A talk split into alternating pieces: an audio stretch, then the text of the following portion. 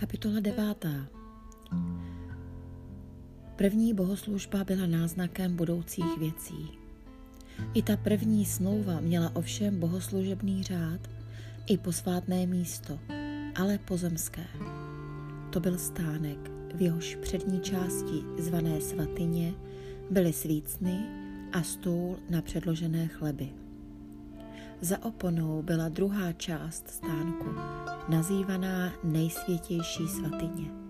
Tam byl zlatý kadidlový oltář, truhla smlouvy, ze všech stran krytá zlatem. V ní pak byla zlatá nádoba s manou, Áronova hůl, která se kdysi zazelenala, a desky smlouvy. Nad ní byly cherubové boží slávy, kteří zastěňovali slitovnici. O tom teď není třeba dopodrobna mluvit.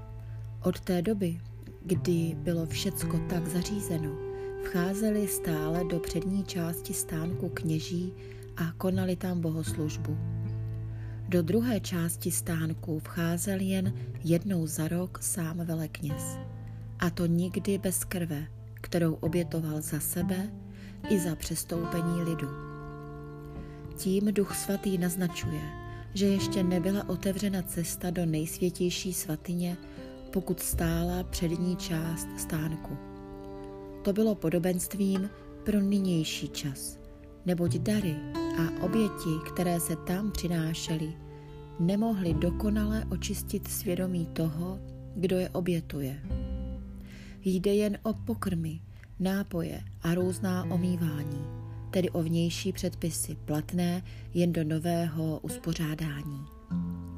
Ale když přišel Kristus, velekněz, který nám přináší skutečné dobro, neprošel stánkem zhotoveným rukama, to jest patřícím k tomuto světu, nýbrž stánkem větším a dokonalejším.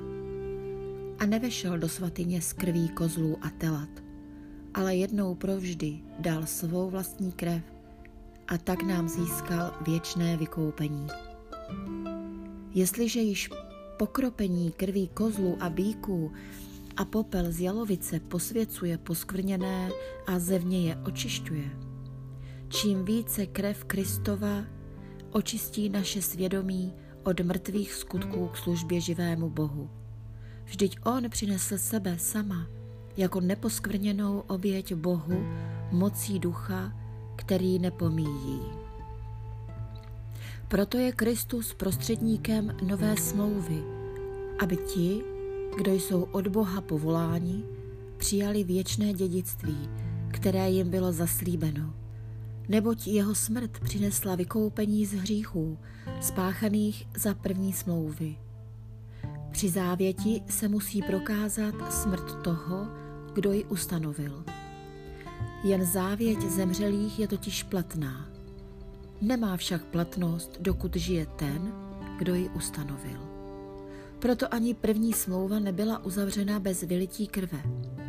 Když Mojžíš všemu lidu oznámil všecka přikázání podle zákona, vzal krev telat a kozlů, vodu, červenou vlnu s izopem a pokropil knihu zákona i všechen lid a řekl jim, toto je krev smlouvy, kterou s námi, s vámi uzavřel Bůh. Podobně pokropil krví i stánek a všecko bohoslužebné náčiní. Podle zákona se skoro vše očišťuje krví a bez vylití krve není odpuštění. To, co je jen náznakem nebeských věcí, bylo nutno očišťovat takovým způsobem. Nebeské věci sami však vyžadují vzácnějších obětí. Vždyť Kristus nevešel do svatyně, kterou lidské ruce udělali jen jako napodobení té pravé. Nýbrž vešel do samého nebe, aby se za nás postavil před boží tváří. Není třeba, aby sám sebe obětoval vždy znovu, jako velekněz rok co rok z cizí krví vchází do svatyně. Jinak by musel trpět mnohokrát od založení světa. On se však zjevil jen jednou na konci věků, aby svou obětí sněl hřích. A jako každý člověk jen jednou umírá, a potom bude soud, tak i Kristus byl jen jednou obětován, aby na sebe vzal hříchy mnohých. Po druhé se zjeví ne už kvůli hříchu, ale ke spáse těm, kdo ho očekávají.